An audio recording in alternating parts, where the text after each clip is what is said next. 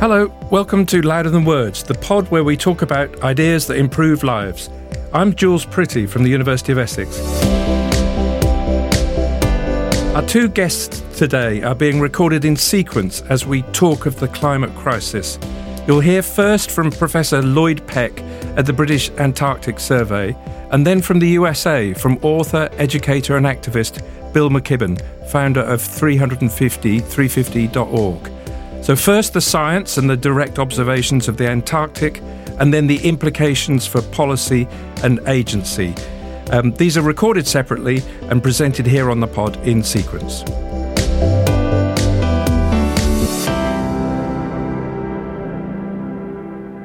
Lloyd, welcome to the show. Uh, you're in Cambridge at the British Antarctic Survey, um, a research fellow of Wolfson College, past presenter of the Royal Institution Christmas Lecture, and importantly for the show today, you've made 20 visits to the Antarctic over 30 years. So you will have seen tremendous change, not just in the science that you've been doing there, but also in your kind of observations of change over over a generation and more. So could you start by painting a picture for us? Tell us the contemporary story of the Antarctic. So I usually go to Rothera Research Station and it's about two thirds of a way down the Antarctic Peninsula. It's one of the most southerly stations on this side of the Antarctic. In the wintertime, the sea usually freezes and freezes solid, and it can freeze to thicknesses of a meter or so. In the summertime, it's open water, and we're working from small inflatable research boats. I'm a scuba diver, I've got over 800 scuba dives in the Antarctic, and um, things have changed substantially in the time that I've been going south. So there's a large glacier, the Sheldon Glacier, about six or seven kilometers from our station. And it is now two to three kilometers back from where it was when I first visited the station. So I can now go and sit in a boat where there were two, 300 foot ice cliffs um, when I started going in the 1990s to this station. The winters are less hard. So we were regularly going out on skidoos across the ice in uh, October, November, and December. Now that all stops September, October time. And some winters you don't get out on skidoos because the ice just isn't strong enough. It's made a big difference to things like iceberg scouring. So icebergs only move around when there's no sea ice. And as glaciers go back, they carve more icebergs. So we've had periods where iceberg scouring has been more intense than it has in the past by large measure.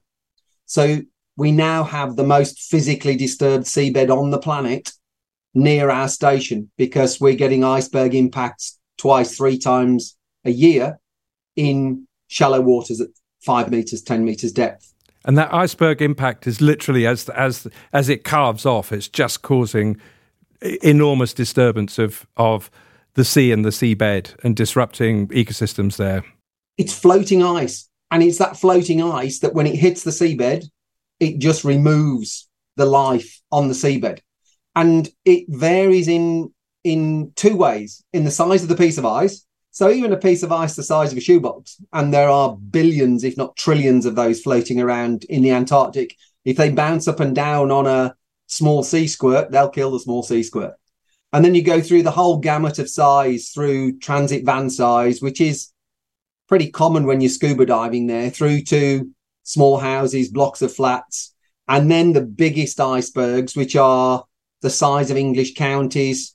They are uh, maybe 300 um, feet high at the surface, so another six, 700, 800 feet down. They are billions of tons, many, many billions of tons.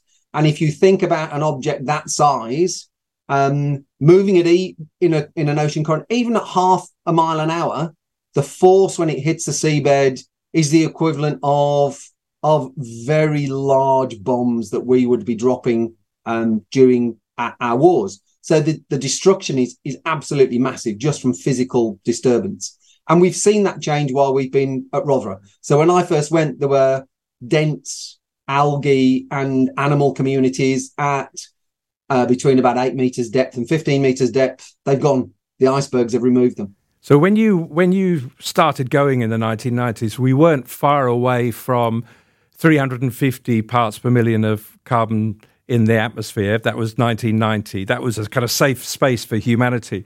So I guess going to the Antarctic soon after that point was was to be thinking, well, our predictions are not that great, um, but it could get a bit scary. And then in a generation, tremendous change in the form that you've been describing. Do you think at that time anybody had a sense of the pace of change that might roll out, uh, or were they just kind of scenarios that we really hoped wouldn't come about? So I don't know if you've looked at my Christmas lectures from 2004, but we specifically had one of those lectures on climate change. And we were talking about how rapidly it's changing. I interviewed a guy, a very, very uh, impressive scientist, Jim Lovelock, for that program. And he showed me um, articles he published in the early 1990s saying pretty similar to what we've seen now, but also saying all our models all the way through the 1990s, the 1980s have predicted less warming and less climate change than we had on all of those. So he said models are now predicting that we're going to have a warming of one to two degrees in the next 50 to 100 years. It's got to be a lot more than that because the models always underpredict because we are conservative with our modeling. And I think that applies now where we were saying we have to keep under one and a half degrees. There's no way we're keeping under one and a half degrees. We're probably not keeping under two and a half degrees. And if we think about how that affects not just the average temperature on the planet, but the variation, the intensity of the storms that we're going to have, and the intensity of droughts is going to be way higher than it is now. And that has massive consequences for human civilizations. And I sometimes say in the talks that I give now to to um, schools and public bodies and and outlets like this, if we as individuals go flying four, five, six times a year on holidays and continue to drive vehicles that produce lots of carbon dioxide and we don't control what we eat and we have new mobile phones every year and we change our clothes with fashion regularly, we as individuals are probably killing somebody in the next 50 to 100 years because hundreds of millions, if not billions, of people will die from climate change. And we are doing that now. And that's what the science is telling us. Um, particularly, let's kind of circle back a little bit to um, how how you and colleagues who are working in the Antarctic, you've sailed across the equator again for another another trip, and you're arriving, and each time things are looking different. Uh, perhaps you could just take us and the listeners under the surface of the water when you're scuba diving, and tell us a bit about the specific research that you've done on on uh, communities underwater, under the ice, on the seabed, and tell us a little bit about that. So, uh, uh as a little bit of preamble, um, the environment under the sea in the Antarctic is different from anywhere else. It's the only place that I have seen with the naked eye phytoplankton because the phytoplankton are bigger and they form strings. And if you lie on your back at shallow depths in the Antarctic when the diatom bloom is on and look at the sun, you can see green hairs in the sea. And those are phytoplankton. And you don't see phytoplankton like that almost anywhere else on Earth. Diving with ice that has been deep in glaciers, proper blue ice, so that the pressure in the glacier has squeezed the ice crystals together and and fuses it. Means that you can't see the ice underwater. So you can put your hand out and you can touch it but you don't see the ice for another half a meter maybe into the iceberg. You can blow bubbles and you can see them going up the side of the ice but it's just like the water has been vitrified. So there are some really phenomenal environmental consequences that you can see as a scuba diver. We also have um, a resident killer whale pod. So when the killer whale pod comes around, we don't dive. Um, we have lots of leopard seals. When the leopard seals are around, we don't dive. Um, the second most numerous large mammal on the planet is almost certainly a crab eater seal. There are somewhere between 8 and 15 million of them in the Antarctic. And we see them regularly. Uh, the life is different. We have um, about 24, 25% of the world's sea spider species in the Antarctic. And that's on around about 10 or 11% of the world's continental shelf. They are two to two and a half times more diverse than sea spiders anywhere else. We have 20,000 species of marine invertebrates living on the seabed. It's not that different from Europe. So the idea that, that things don't live in the polar regions is just wrong. Yeah, I think people have a, a general impression, or do they? I mean, is this?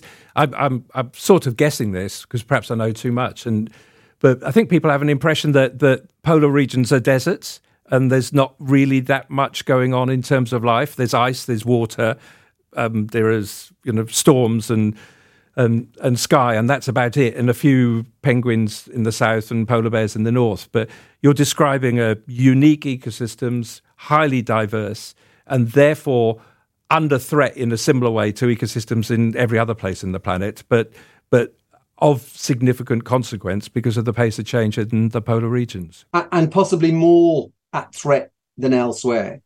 So, um, as scientists, we've only really looked in detail at a handful of species, maybe twenty, but uh, but things that we can conclude from our work is they don't respond to warming very well at all. And that's probably because the temperature environment in the sea in Antarctica is very constant. And animals don't live uh, in a fluctuating temperature system like they do in, in Europe and the temperate regions. And in some areas of Antarctica, the annual variation in temperature is less than a degree. And it's been like that for millions of years. In most parts of the Antarctic, the annual temperature variation is around about two to three degrees. And again, it's been like that for millions of years. Around at the UK coast, it's 10 to 15 degrees. And most temperate regions, it's like that. And we think that's normal. But by far the biggest habitable environment on the planet is low temperature and it's low variability because all of the deep sea is low temperature and low variability. So 70 to 80% of the world's habitable volume is low temperature and low variation. And a very, very large number of species live in the deep sea, like the Antarctic. So we know that our Antarctic animals die when you warm them up to three, four degrees, five degrees in the short term. We know if you keep temperatures above about two in the long term, several species can't cope. And that's above a minimum of minus two where seawater freezes. So that's very temperature sensitive. So we've got a very narrow band there for, for life, yeah. And it's it's similar it's similar in the tropics where the temperature variation is small, but it's a lot higher elsewhere. So we have these 20,000 species, including some of the what I would argue as the most biologically unique species on Earth. And we all worry about elephants and lions and tigers, but there are lots of species that are like elephants and lions and tigers, at least biologically. We have 16 species of fish in the Antarctic, the Channichthyid icefish, and they don't have red blood cells. They are the only animals with backbones. All the reptiles, all the amphibians, all the fish, all the birds, all the mammals, they all have red blood cells, except these 16 species. And they live on the 2 to 3% of oxygen just dissolved in the blood circulating around the body. So we have 97% more oxygen in red blood cells than they have. They can only live like that because it's cold and they're cold blooded animals, which means the low temperature makes their metabolic rates very low because all the chemical reactions in their cells go very, very slowly. So very slowly. Everything's slow for them. Yeah. Everything's very slow for them. And in fact, if you keep them in an aquarium, you can't get them to feed unless you put the food right in front of their mouths within about a centimeter of where they're sitting because they won't chase food. We know they reproduce, but we don't have any idea how they do that. no clue. Slowly. No clue. right. No clue. We know that it takes very, very long times for their eggs to develop because it's slow. But these fish can only survive because it's cold and there's very little variation. They die when you warm them up only a little bit and they are different biologically from all other animals with backbones on the planet. How, how long do they live for? Um, are they are they long living? Do we know that? Yeah, we know they live for at least fifty years. Yeah, maybe much longer. Um, we know there are consequences for not having red blood cells, and we think we might know why they don't have red blood cells. So, um, the every backboned animal on the planet has the same size capillaries at the end of their circulatory system within about 20 or 30%, 1.2 to 1.3 times the smallest. These fish have three to 400% larger capillaries than any other animal with a backbone. They're massive. Their hearts are five times bigger than hearts of similar fish, similar sized fish in the temperate regions. Now we know as temperatures go down to around about zero, the stickiness of water gets much higher, the viscosity goes up, and that's a factor in getting heart attacks. So the evolutionary positive for not having red blood cells is you don't have these big lumps floating around in your your circulatory systems in a stickier environment that is likely to give you a heart attack. So it could well be, and it seems that we think it is likely that they've lost red blood cells to reduce the problems of the high viscosity at low temperatures. Isn't that interesting? Yeah. And that's only allowed in a very, very specific environment. Yeah. And that's only one type of animal, these 16 species of, of this particular fish that you're talking about in, in the Antarctic that's under threat in in the broadest sense. I mean, how this what strikes me is um, how do we talk then in kind of positive terms about the climate crisis that faces us. I mean, it, I give a lot of talks, as as, as I know you do, um, uh, and people don't really want to hear about bad stuff. I think they kind of know. They don't know the detail, but there's so much now that is attributed actually to the climate crisis, whether it's wildfires or storms or or or melting of of, of uh, mountain glaciers and so forth. Um, but examples of picking on on the extraordinary diversity of systems which are under threat, as you've just been saying, and and showing that there would be medical um, opportunities for understanding them better and understanding their processes better is a is a form of storytelling that helps people understand other reasons for saving biodiversity, for redressing the kind of problems that we've been creating with the climate crisis. Um, in other words, trying to kind of turn it into a different form of language. I mean, is what what do you find when you're talking about this sort of thing and the problems that you mentioned earlier on? People want to hear that that yes, we could do something about this? I know politically we have a different story to tell, um, but in terms of the reasons why humanity should be concerned and should be doing something about it, are partly not just to protect against problems, but to provide kind of new opportunities, new hope, new understanding, and so forth. So, first, I'd like to take issue with one of the statements you made that we're all okay on accepting that climate change is happening only last week, we had some workmen come in to work in my office in Cambridge, and there were three of them in the room. And one of them said to me, Well, is this climate change thing real? You're a scientist working on, on the Antarctic. You work on climate change because people have said. And I said, Yeah, I do. And he said, Is it real? And one of the other people out of the three said, Yeah, I'm not sure about that either. Ah.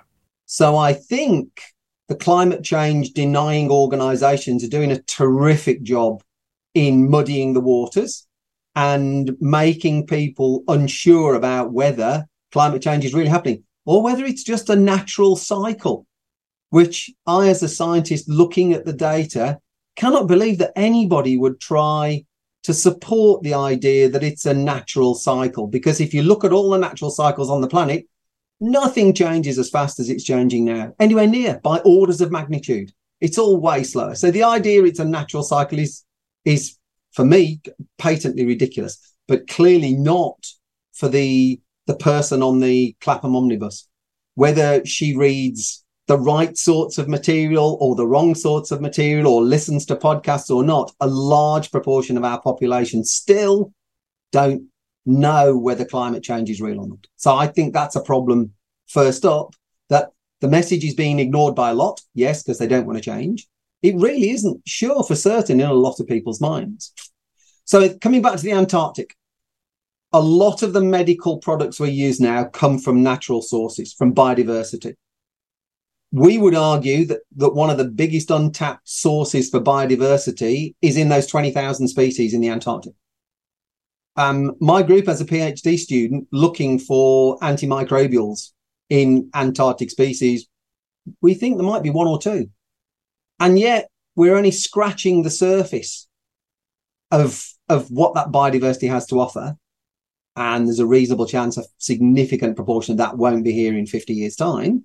And we won't have the opportunity to exploit it to provide new antibiotics.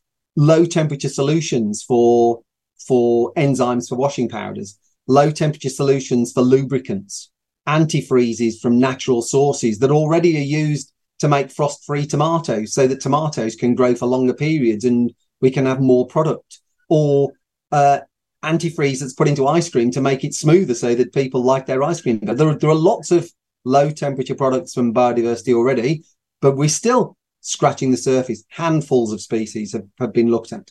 So there's a lot of potential for us to use those products. Big proportion of society are banking on technological solutions. They've got to make those work really fast. And I would argue we have to pull our horns in at least a fair bit. So yeah, I cycle everywhere. I don't have a car. I don't change my mobile phone until Apple force me to because it won't work anymore. I say to myself, I am not going to get rid of any piece of clothing unless I've worn it 50 times. And for most pieces of clothing, for more than 200 times. And I, I try to make my imprint on the earth as small as possible because I know about climate change. I see the data and I feel beholden to take action as much as I can. I talk to lots of outlets and try to sell the same message. I talked to Harrow School last year, gave that message at Harrow School.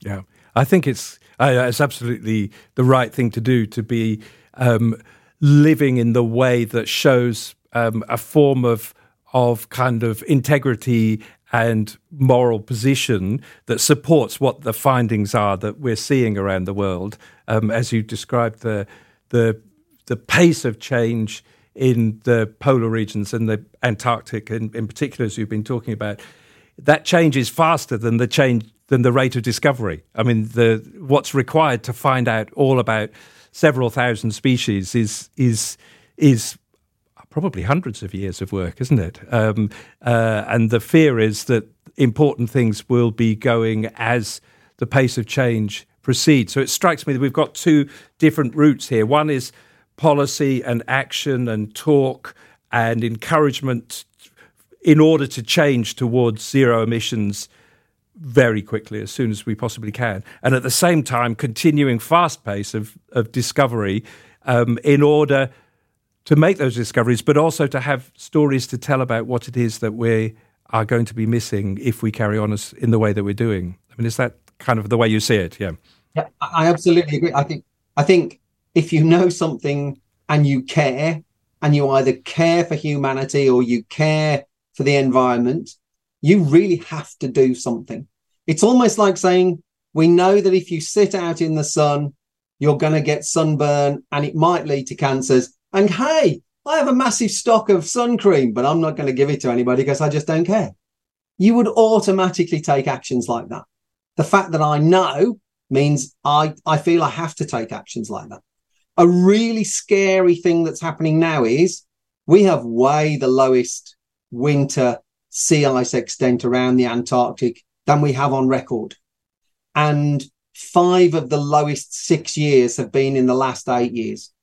And it looks to me like we're entering a phase where Antarctic sea ice is going to do what the Arctic has been doing for the last 25 or 30 years. And we are going to lose, we are going to lose millions of square kilometers of sea ice. And that's one of the big reflectors of light off the planet. And that is going to increase the rate of warming. And there's nothing we can do about that because the warming is already in the system and it takes 20 to 30 years to equilibrate. So that extra warming is going to go on top from extra sunlight coming into sea instead of bouncing off off ice. That extra warming is going to come in the next 20, 30, 40, 50 years. We can do nothing about that. So we are thinking about actions now for protecting us and the planet in the further distance. But tell us a bit about your your your next when are you next going to the Antarctic. It it, it struck me. I I, I worked with uh, um, a group of former Shetland whalers for for a, quite a while, understanding their lives as whalers back in the fifties and sixties. There, so a number are still alive, um, uh, and they used to talk about the gift of light that they would travel down to the Antarctic in the um, of course, they were going from South Georgia, so it wasn't as far as you've been talking about, but it's it's the kind of southern seas, um, and they would be there um, in the Antarctic summer when it was almost all light, and then come back to Shetland in our summer, the northern hemisphere summer, when it was almost all light. So people would would find themselves for a number of years almost living in permanent daylight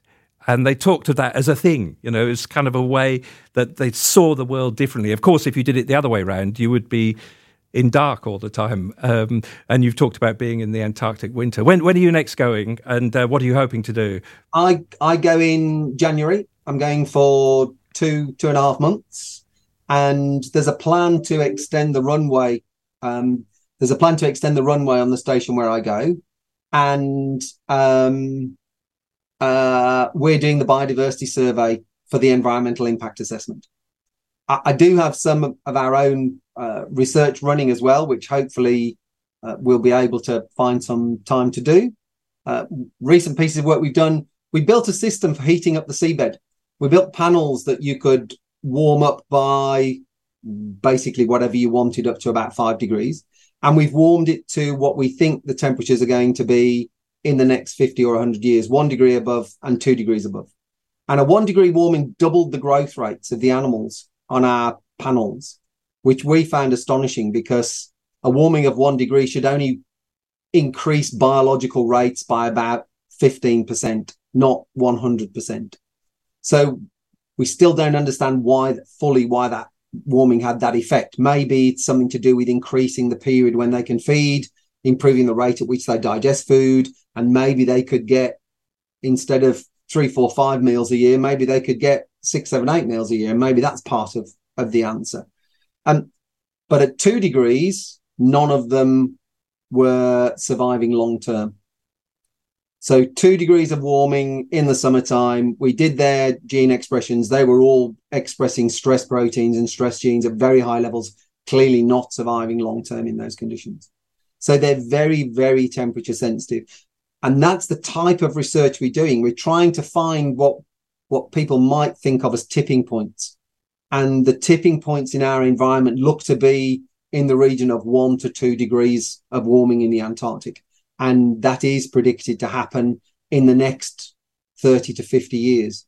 And when that happens, ecosystems are likely to change whole scale. And maybe people don't care like I do about giant sea spiders that are 50 centimeters across or 60 centimeters across because, well, a lot of people don't like spider formed animals and sea spiders are a long way away. Maybe they don't care about the clams and the mussels or the equivalents of mussels and the snails and the giant predatory worms and the giant jellyfish. But I think they might care about the whales and the penguins and the seals.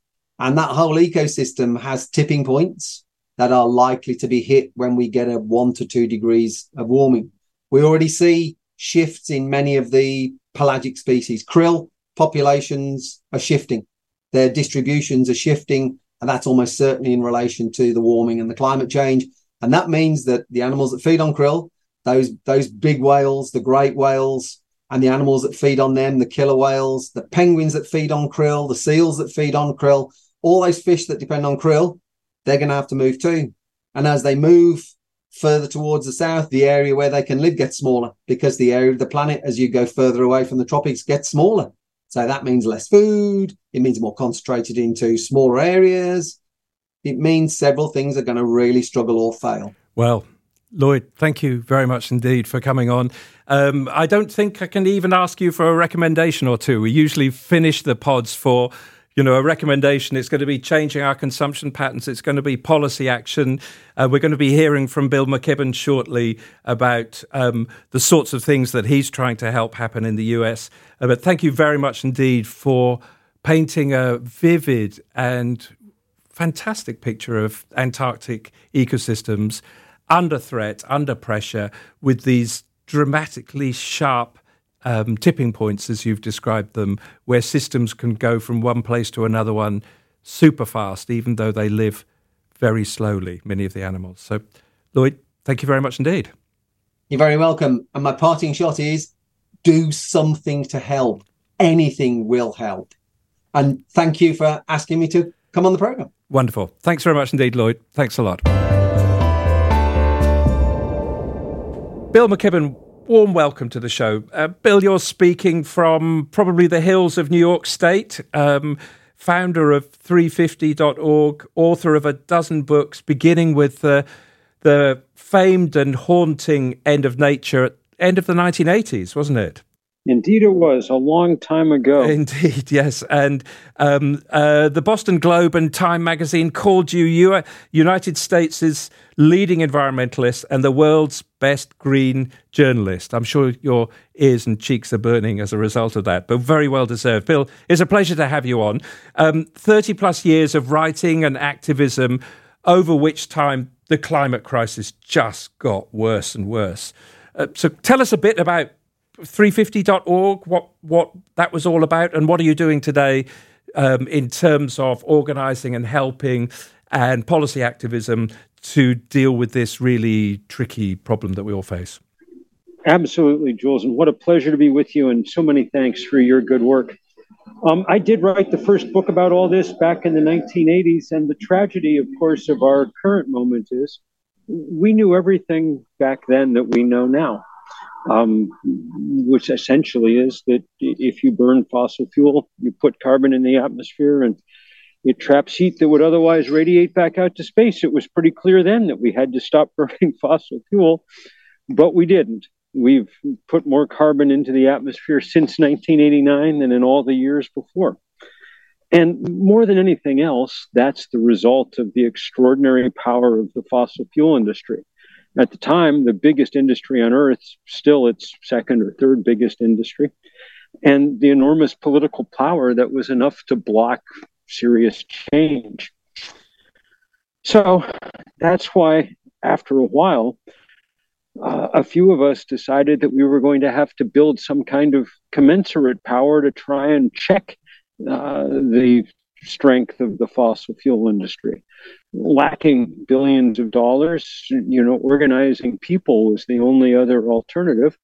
So we set out to do 350.org, which took its strange name from what the science tells us is the most carbon we could safely have in the atmosphere, 350 parts per million. It was the first global grassroots climate campaign it's still ticking strong. We've organized about 20,000 demonstrations in every country on earth except North Korea.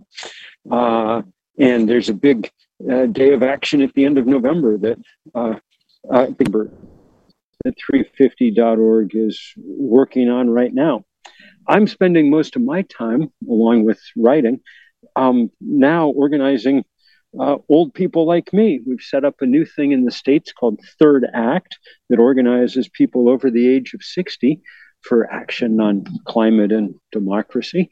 And we've been very uh, successful in the first couple of years in mobilizing tens of thousands of really remarkable volunteers who have been doing what they can. And what they can is a lot because, though, as you've just been hearing from the Antarctic, we're in a uh, world of hurt um, and not going to get out of that. We can't stop global warming now. We're also in a moment of actual opportunity. Uh, in the last decade, scientists have dropped the price of renewable energy so fast and so far that we now live on an Earth where the cheapest way to produce power is to point a sheet of glass at the sun. And that really should allow us to make rapid, rapid progress. Uh, but again, only if we can break the enormous political power of the fossil fuel industry. So that's where we're still at and still uh, uh, fighting an endless series of important battles. This the remarkable citizen engagement that you've described there for both 350.org and and third act, and speaking as somebody in the over 60s, um, uh, with hopefully many years ahead, I think it's very interesting that you've focused upon what um, people are often considered to be at the end of life, whereas actually these days an awful lot of life lies ahead, um, who often have resource, but they certainly have time. Um, and that kind of gives a does that open up a new kind of space for citizen engagement when we're thinking about about what's needed to to offset see off let me put it in a different way um, the huge forces that exist for continuing with fossil fuels even though the prices of renewables are coming down fast and many countries are making quite remarkable progress. Many not of course but many are. Um, uh, so tell us a bit more about that engagement. Yeah. sure. Um, yes, I think organizing older people is a really, really important thing. Young people have been providing most of the leadership on climate, let it be said. Um, everybody knows the name of Greta Thunberg, and they should. She's one of my favorite people to work with. But she'd be the first to say there are 10,000 Gretas around the planet, young people who are doing great work. Um, and they have 10 million followers. That's how many people were out on school strike in September of 2019 before the pandemic hit. Um, but I've heard one too many people say to me, "Oh, it's up to the next generation to solve this problem," um, which seems ignoble because they didn't cause it, but also impractical because for all their energy, intelligence, and idealism, young people lack the structural power to by themselves make change on the scale we need in the time that we have. Remember, this is a timed test, and there isn't uh, margin for young people to grow up and assume control of our political bodies and our corporations and so on and so forth. For the moment, they're going to need the structural power that adheres to those of us of a certain age uh, in the States, for instance, there's 70 million people over the age of 60. Um, that's a lot of people. And our political power is greater than that because we all vote. There's no known way to stop old people from voting, you know. And um, we ended up, as you said, with most of the financial resources too. So if you wanted to take on, in our case, Wall Street and Washington, uh, it would help to have some people with hairlines like mine. Now, the um, political scientists have always insisted that people become more conservative as they age, which may have been true at some point. Um, but for this generation, I think it's at least a debatable prospect because if you're in your 60s or 70s or 80s now, your first act was during that period of remarkable social, cultural, political transformation in the 1960s and 1970s, the period when we started taking women seriously in public life, the apex of the civil rights movement in America. The first Earth Day in America in the 1970s, 1970, when we had 20 million people in the street, about 10% of the then population. And these people are older but they're those moments and those possibilities. And maybe particularly struck by the fact that the world turned out that we hoped. I mean, uh, in America, uh, we did, after the Day, in short order, get past the Clean Air Act and the Clean Water Act. And what do you know, our, our water would clean up. But it didn't occur to us then that we were going to melt the poles you know, we lived through Watergate, and so we knew that uh, democracy was always a threat to corruption. But the system kind of worked then. We, we didn't anticipate that we'd end up with, you know, thousands of our countrymen storming the nation's capital to stop the counting of votes. So there's a great deal of um, apprehension about the world that we're in now for older people, but also a great reservoir of uh, kind of history and understanding that it doesn't need to be this way, and an extraordinary willingness to work uh, to do all the kind of tasks of phone calling and lobbying and things, but also sometimes to go to the streets. We did a big day of action in March against the four big banks in America Chase Citi, Wells Fargo, Bank of America, that are the four biggest lenders on earth to the fossil fuel industry. And we had since in 100 cities. I was at the one in Washington where we shut down the banks for the day with civil disobedience. Uh, we've reached an age when sprawling on the concrete for four or five hours is less fun than it might once have been. So instead, we rounded up hundreds of rocking chairs from around the Washington Brilliant. area and shut down the banks with those. The New York Times the next day called it a rocking chair rebellion. Yes, exactly. So people are standing up in all kinds of ways. Lovely. Isn't that nice? And and I think there's something I, I when, when I talk to people, and particularly to young people, they do feel anxious about um, the weight being put onto them. I do say to them, it's not your job to save the planet because so many people use that phrase in a sort of casual way. No single person can do this.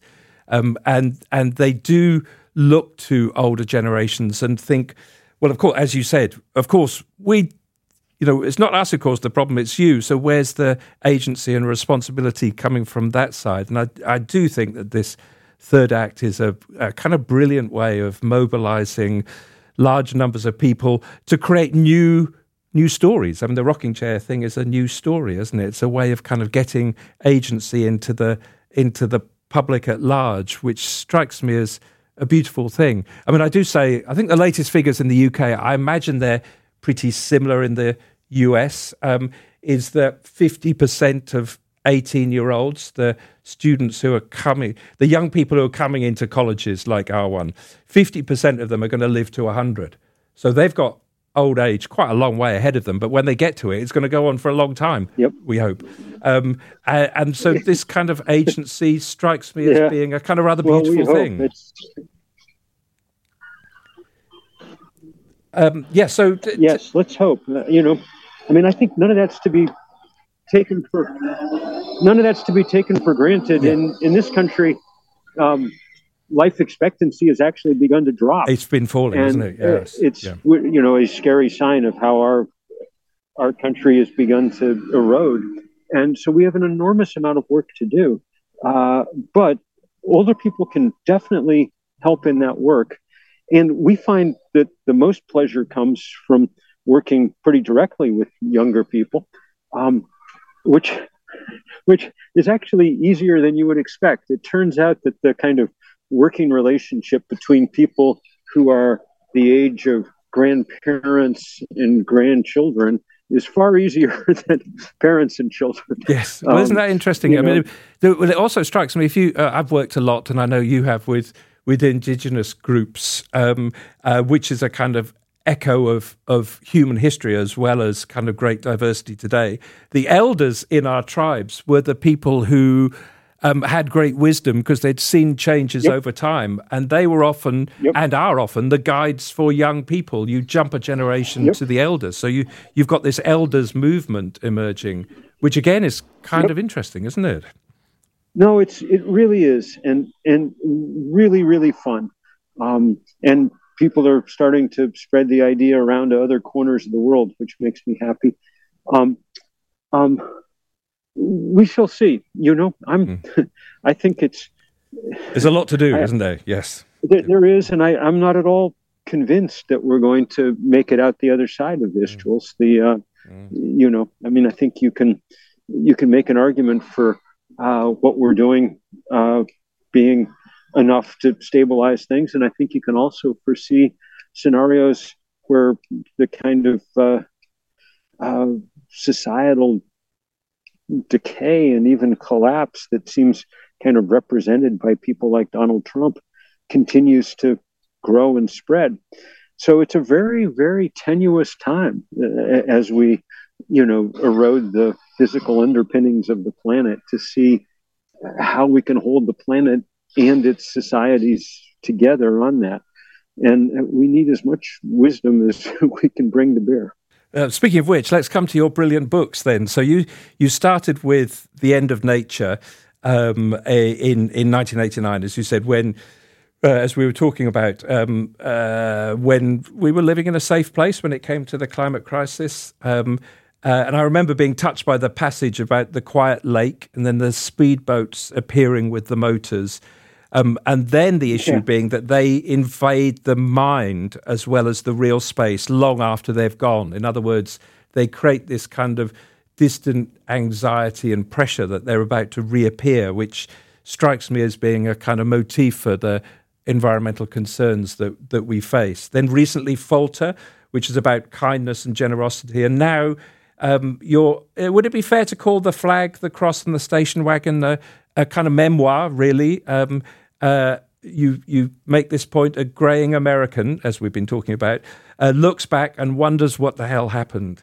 Oh, it's a brilliant title. So I kind of said, what what the hell did happen? Um, and yes, it's as close to a memoir as it's as close as a memoir that I'll write. It's not really much of a memoir, but it does. It's about a sort of decade, the 1970s, uh, when I was coming of age, and I was coming of age in the American suburb, which turned out to be probably the most important uh, settlement pattern in human history because it, uh, more than anything else, was the thing that propelled uh, the climate crisis. Um, but it was also the thing that propelled the sort of dominant uh, uh, idea of consumerism, um, all, you know, around the world. So it's a very interesting moment to try and understand. And that's what I was trying to do. I think at the most basic level, what happened in the 1970s in America was the transition from the idea of our society as a group project, you know, dating back at least to FDR and the New Deal and coming through uh, LBJ and the Great Society and the war on poverty and things. The transition from that to the world we've inhabited for the last four or five decades, the one that was exemplified when Ronald Reagan won the White House in 1980 on the slogan, government is the problem, not the solution, i.e., all of us working together is the thing to avoid. Yeah. and, and, the rise of selfishness that comes on the back yes. of that. Exactly right. Yeah. And I think we still, I mean, you know, on your side of the pond, it was Reagan's great pal Maggie Thatcher who said, uh, there is no such thing as society. There are only individual men and women. Um, and I, I, you know, I, that strikes me as the the absolute um, strikes me as absolutely wrong and absolutely wrong in particularly the way that's produced the set of crises we now inherit. And so i wanted to understand where that came from as best i could. Mm, be- beautifully done. Um, i asked lloyd peck who was in the first half of the show about how we talk about the climate crisis. I mean what kind of language should we use? Should we be seeking to minimize stress and anxiety. Of, we want to create agency, as you've talked about. If we talk about actually how bad it can be, and certainly Lloyd was talking about that with respect to the Antarctic, uh, maybe that takes away some agency um, because people lose hope. So, this question of hope, I'm very interested in hope, um, which is not to diminish the actual problems that are happening, but to give a kind of a path out of the dark forest and to say there are paths, they can be made. This is how we go about doing it. What, what are your what are your thoughts about hope? Are there are there dangers of using that kind of language, or is that exactly the kind of thing that people would like to hear um, to help them in this uh, these examples of citizen engagement and, and agency that you were describing? Well, you know, I, I, have over the years just erred on the side of honesty, um, which I think people deserve and actually can engage with. And the honesty is not always, certainly not unremittingly hopeful mm. in this case. But I think that probably more than hope, what people need are actual avenues for um, engagement. Uh, you know, uh, our, our default, especially at this point in our history, maybe because of that Reagan Thatcher thing, is to look for individual ways out to start thinking about what my house should be like or what car I should drive or something, which is helpful in a small way, but we're really past the point, as the melting of the Antarctic exemplifies, where we're going to solve this problem one Tesla at a time, you know? And and the most important thing an individual can do is be less of an individual, is come together with others in movements large enough to change the basic social, economic, and political ground rules. That's why we formed things like 350.org or Third Act or whatever it is. And um, I, so I, I think people find hope or at least some relief from anxiety and despair only when they're actually engaged in trying to do something meaningful about it all. And at least that's been the case for me. Yes, I mean it's that I is from I to we, isn't it? It's from selfishness to cooperation to collaboration. The thing that humans have done pretty well for 100,000 years is the co- collaboration, what we might call the social capital, but the trust and reciprocity and common action. Those are the things that become the bedrock of the of the change, which gives people a, a chance to think about the world in a different way, at, at, the at the very least, but hopefully create a better one. Um, could you could could we finish just by asking for a couple of recommendations, Bill? I know it's a huge territory, but but um, they could be um, small things like do something, or they could be something big about policy. What what would you like to say in terms of a couple of concluding thoughts? Well, the main policy drivers at this point, the things big enough to matter are one, stop the expansion of any new fossil fuel infrastructure. No new pipelines, no new oil fields, none of that. We, I mean, the math, as scientists have now been saying for a decade, no longer allows that. We're in a huge, huge fix, and it has to happen very fast. Now, in the real world, since we use and need a lot of energy, the only way to allow that to happen is also to rapidly, rapidly, rapidly develop renewable energy. And the things that we have right now on the shelf in the relevant time frame, affordable to use, are solar panels, wind turbines, and the batteries to store that power when the wind drops or the sun goes down. Um, we have to take absolute full advantage of the fact that the good Lord hung a large ball of burning gas 93 million miles up in the sky, and we now have the wit to make full use of it. And, it, you know, if we do, then there are paths that don't stop global warming, but may stop it short of the point where it cuts civilization off at the knees. But it has to happen right now. The planet is outside its comfort zone. So we need to be outside ours in moving to make change. Very nicely put. The 2020s are the key decade, aren't they? This is it, man. Um, I do write a, a, newsletter called The Crucial Years on Substack, and I think these are the crucial years. I don't think we're going to get another bite at this apple. Yeah, absolutely.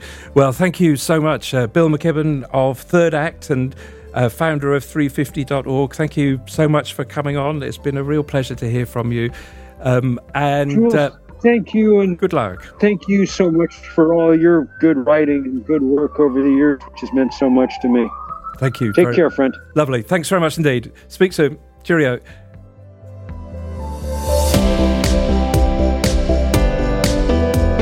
That was Louder Than Words. If you enjoyed this episode, please subscribe to the podcast. Have a look at the website for more information and do rate the pod if you can.